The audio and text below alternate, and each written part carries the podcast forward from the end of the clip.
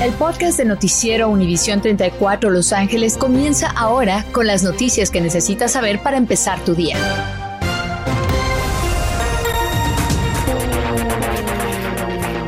Octubre 27 a las 5.04 de la mañana, esta alerta informativa y es que no cerraron del todo la Valencia High School a pesar de que tienen un brote de coronavirus que incluye a 33 personas. La mayoría de ellos son parte del equipo de porristas del cheerleading team, pero autoridades del Departamento de Salud del Condado de Los Ángeles dijeron que ya están interviniendo con un estricto plan de mitigación de contagios. Sin embargo, dicen que los estudiantes que están vacunados y no tienen síntomas no tienen que hacer cuarentena. El brote se identificó la semana pasada, por lo que ellos están pendientes ahí de si más estudiantes salen con esta enfermedad o salen positivos a la prueba. Qué bueno que nos acompañe esta mañana. Bueno, le cuento, dieron más tiempo a los empleados de la ciudad de Los Ángeles para que se vacunen y ahora tienen hasta el 18 de diciembre para hacerlo.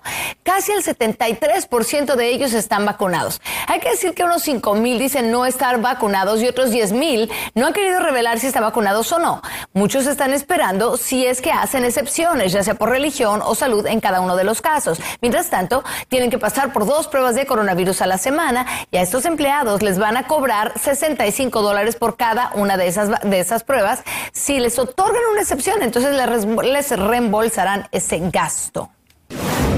Mientras tanto, ya se pueden poner una vacuna de refuerzo todos los residentes de más de 65 años y quienes tienen más de 18 años y condiciones subyacentes o empleos donde corren riesgo de infección. Ahora se han puesto ya más de 425 mil vacunas de refuerzo aquí en el condado de Los Ángeles.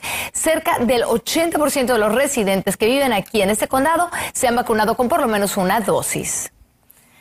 Pero mientras tanto, para quienes tienen niños de 5 a 11 años de edad y para quienes trabajan con ellos, pues esto es muy importante. El comité que dio recomendaciones a la FDA votó a favor de ponerles a los niños esas vacunas. Pero, ¿qué tan pronto lo van a hacer? ¿Cuáles son las clínicas que estarían listas? Más adelante platicamos con un doctor para despejar todas nuestras dudas y las de usted también. Mientras tanto, bueno, sepa usted que la ciudad de Los Ángeles va a ser la más grande entidad en el país en tener un programa de asistencia pública que le da a unas 3.200 familias mil dólares al mes durante todo un año. Y eso se llama ingreso asegurado, ingreso básico. Ceci Bueno, esta mañana nos tiene un poco más de este programa. Adelante, Ceci. Gaby, muy buenos días a todos nuestros televidentes. Son excelentes noticias. El programa se llama Big Leap. Yo lo traduciría como gran salto, porque, y sí, es el programa piloto más grande de la nación eh, de, como tú bien dijiste, sueldo básico garantizado. Nos encontramos frente a LATTC, el LA Trade College, porque hoy van a dar una conferencia de prensa eh, aquí para dar más información sobre esto. El programa de para inscribirse va a comenzar el viernes viernes y van a tener varias localidades, incluyendo aquí el colegio LATTC, el LA Trade College, para poder ayudarle a llenar la solicitud. ¿Cuáles van a ser los requisitos? Veamos la gráfica. Tienen que ser residentes de la ciudad de Los Ángeles, ingresos bajo el nivel de pobreza, al menos deben de tener un dependiente, deben ser mayores de 18 años de edad y de alguna manera deben comprobar que han sido afectados por la pandemia del COVID-19. Como tú bien dijiste, Gaby, unas 3.000 personas se beneficiarán de eso y es un programa del concejal Corin Price del Distrito 9. Por eso su oficina está muy involucrada. Comenzó el programa con 6 millones de dólares, ahora cuentan con 40 millones de dólares, lo que es muy positivo. Entonces, por supuesto, nosotros aquí en Noticias Univisión 34, cuando tengamos más detalles, Gaby, se los vamos a brindar. Por ahora, eso es lo que sabemos. Estaremos aquí en la conferencia de prensa a las 9 de la mañana y yo creo que es muy emocionante, ¿no? Porque muchas familias lo necesitan, este dinero. Exacto, bueno, tenemos que revelar que es un sorteo, pero si no se inscribe en esa lista, pues nunca le va a tocar. Ceci, nos vemos con más detalles un poco más adelante. Gracias, te toca, Anabel. Vamos contigo. Gracias, Gaby. Estudiantes dentro del LAUSD ahora contarán con más apoyo para superar los efectos de la pandemia. La Junta Directiva aprobó casi 2.6 mil millones de dólares en fondos de ayuda de emergencia para escuelas primarias y secundarias. Los fondos, junto a otros que ya se habían autorizado anteriormente, estarán pues destinados a pagar los servicios y programas que abordan las necesidades académicas entre problemas de salud mental para el año escolar 2023-24. Hay padres de familia indignados y estudiantes atemorizados por el presunto asalto sexual que habría sufrido una estudiante supuestamente con necesidades especiales dentro del baño de hombres en la Hamilton High School. Durante horas de clases ocurrió esto. Ahora, dicen que lo que recibieron fue una simple llamada. Estos padres, una llamada pregrabada y que cuando ellos llamaron de regreso a la escuela y querían más respuestas, les decían pues que el video estaba en redes sociales con detalles de lo ocurrido. Me preocupa mucho porque ya no se confía en nadie. Hay mucho, pues, mucha maldad. Debe haber más seguridad, pienso yo, para, para los estudiantes. No tienen que mantener vigiladas las escuelas. Los maestros y todos deberían de tener más cuidado con los estudiantes, ¿no? Policías especializados del LAPD están investigando este potencial crimen, ya que la niña presuntamente asaltada es menor de edad, claro está. Dicen que le están ofreciendo a ella y a su madre ayuda psicológica. Los jóvenes involucrados en ese supuesto crimen son fáciles de identificar con el video que ellos mismos grabaron y pusieron en redes sociales. Muy bien, gracias. Anabel, continuamos con la información. Una mujer perdió la vida, fue arrollada por un tráiler en la esquina de la Grand Avenue y la Gage Avenue. Esto es en el área de Newton. Él o la conductora de ese gran vehículo no se paró. Ahora esta es una investigación muy seria, un crimen con consecuencias mayores para quien haya estado detrás del volante a eso de las 6:40 a.m. del lunes 25 de octubre. Describen al tráiler como una cabina oscura eh, con un logotipo de color claro en la puerta. La caja del tráiler pues habría sido también de color blanco o claro. Si usted sabe información, la puede reportar. Siempre hay una recompensa en estos casos. Mientras tanto, por la diseminación de fotografías del accidente en el que murieron Kobe Bryant y su hija Gianna, por orden del juez, van a tener que dar sus declaraciones oficiales tanto el sheriff Alex Villanueva como el jefe del departamento de bomberos, el chief Osby. Vanessa Bryant y sus abogados alegan que el jefe de alguaciles sabe más de lo que ha dicho, mientras que los abogados del condado de Los Ángeles se oponen a ese interrogatorio diciendo que la información que sabe el jefe Villanueva la pueden obtener de otras fuentes. El fiscal George Gascon ha abierto una nueva posición para un director del Departamento de Servicios a Víctimas de Crímenes. Buscan a quien quiera trabajar en el condado de Los Ángeles ayudando a dirigir a los más de 100 psicólogos, clínicos y doctores que trabajan apoyando a personas víctimas de crímenes. Es una posición crítica ya que por el momento no había nadie responsable de coordinar servicios de muchos tipos bajo esa división. Mientras tanto, van a mantener abierto ese albergue para niños migrantes en el Fairplex de Pomona. Y van a ser unos días más. Creían que para el martes todos los niños que ahí estaban iban a, estar ya reubicados con familias o con sus propios familiares, pero eso no pasó. Así es que hasta el 19 de noviembre va a estar abierto ese albergue de emergencia. Por ahí han pasado pues alrededor de 8 mil niños que han recibido atención humanitaria en este tránsito. Estás escuchando el podcast de Noticiero Univisión 34 Los Ángeles con las noticias que necesitas saber para empezar tu día. Si usted tiene un pequeño negocio o un restaurante en Los Ángeles que aún sigue afectado económicamente por la pandemia, sepa que hay más ayuda disponible. Las autoridades lanzaron un programa de subvenciones de 5 mil dólares para quienes tengan gastos después de marzo de este año. Y además, ese dinero no habrá que devolverlo. Estamos hablando de 5 mil dólares para 5 mil negocios. Ese dinero puede ser utilizado para sueldos, empleados, renta, utilidades, pagos de seguros y para reabrir o continuar operando. Y estos ah, ah, negocios pequeños son el corazón de la comunidad, el corazón de todos los vecindarios en Los Ángeles. Quiero decirle a todos los dueños de negocio que apliquen para esta ayuda porque sí les ayuda mucho en todos los gastos que tienen pendientes. Cinco mil dólares, ayúdame nosotros mucho, porque este tiempo necesita pagar muchas cosas y casi no hay dinero. Claro, es muy cierto. Tiene hasta el próximo martes, puede solicitar esa ayuda. Van a seleccionar a 5 mil dueños de negocios mediante sorteo para darles el dinero. La solicitud y los requisitos podrá encontrarlos en comebackchecksla.com. Los estudiantes en Long Beach podrían pronto utilizar el servicio público de transporte de la ciudad sin tener que pagar los viajes. Serían gratis para estudiantes entre los grados K a 12 y de colegios comunitarios si sale adelante la iniciativa que mañana pues votará la Junta de Transporte de Long Beach. De ser así, comenzarían a implementarlo en dos a tres meses. Se estima que el 36% de todos los usuarios del transporte público en Long Beach son estudiantes. Antes de irse al lunch el día de hoy, el concejal Joe Buscaino va a buscar apoyo para declarar estado de emergencia en el puerto de Los Ángeles y Long Beach. Y es que sí, está caótica la situación allá. Resulta que él acaba de declarar que no sabe exactamente cómo es que lo van a resolver, pero sí va a pedir apoyo porque cree que en esta reunión especial con sus colegas del Consejo encontrará formas de agilizar el movimiento de esos contenedores que llevan allí estacionándose en calles y causando serios problemas en el puerto. Todavía no ha dicho exactamente qué es lo que van a. Mientras tanto, en la ciudad de Los Ángeles, algunos residentes van a ver que sus concejales cambian y esto es los esfuerzos de reubicación o trazar nuevamente los distritos de Los Ángeles. Entre las personas que están eh, afectadas son quienes viven en el distrito 2 y en el distrito 4. Para ser un poquito más precisos, vamos a ver quiénes son nuestros constituyentes, incluyendo gente que vive en el oeste del Valle de San Fernando y también la zona de Silver Lake, en Los Feliz, en Hollywood Hills. Hasta la gente de Sherman Oaks podría ver que ahora cambian esas líneas distritales. Te toca, Anabel. Gracias, Gaby. Usted como empleado tiene derechos y hay consecuencias si su empleador no las sigue.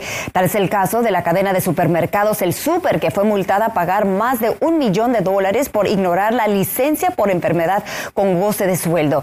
Según la oficina del comisionado laboral del Estado, la compañía falló en pagarle a 240 trabajadores afectados por COVID-19 en 38 tiendas en el condado de Los Ángeles y en Anaheim. Según su investigación, algunos fueron obligados a trabajar aunque estaban enfermos o que solicitaran beneficios de desempleo mientras estaban en cuarentena. Y se le acaba el tiempo a los estudiantes del LAUSD que quieran participar en deportes u otras actividades eh, extraescolares para comprobar que están vacunados si no quieren quedar fuera de los equipos. Este domingo es la fecha límite que tienen para presentar prueba de haber recibido dos dosis de la vacuna de Pfizer o al menos una de Johnson Johnson si tienen más de 18 años de edad. Tres de cada diez estudiantes podrían ser apartados de las actividades extracurriculares si no presentan la prueba de hoy al domingo. Gaby. El panel que da recomendaciones a la FDA les dijo que sí, que la vacuna para niños de 5 a 11 años de edad es segura y efectiva. Pero no todos estaban de acuerdo y muchos tienen dudas, así es que vamos a hacer un enlace con el doctor Caseín González, médico familiar. Doctor, primero que nada, ¿quién forma parte de este grupo que da recomendaciones de que se apliquen las vacunas, doctor? Buenos días, Gaby. Este comité asesor está constituido por un grupo de doctores, científicos, investigadores y también incluso facultativos de escuelas de medicina, etcétera, y estadísticos que se reúnen para decidir cuál es el riesgo que hay con esta vacuna, si hay un riesgo o no. Y entonces darían la recomendación al resto de lo que es la FDA, la Federación de Drogas y Administración de Drogas, que son los que darían la decisión final. Pero no tienen realmente que acatar lo que diga ese comité? ¿Podrían decidir que sí o que no?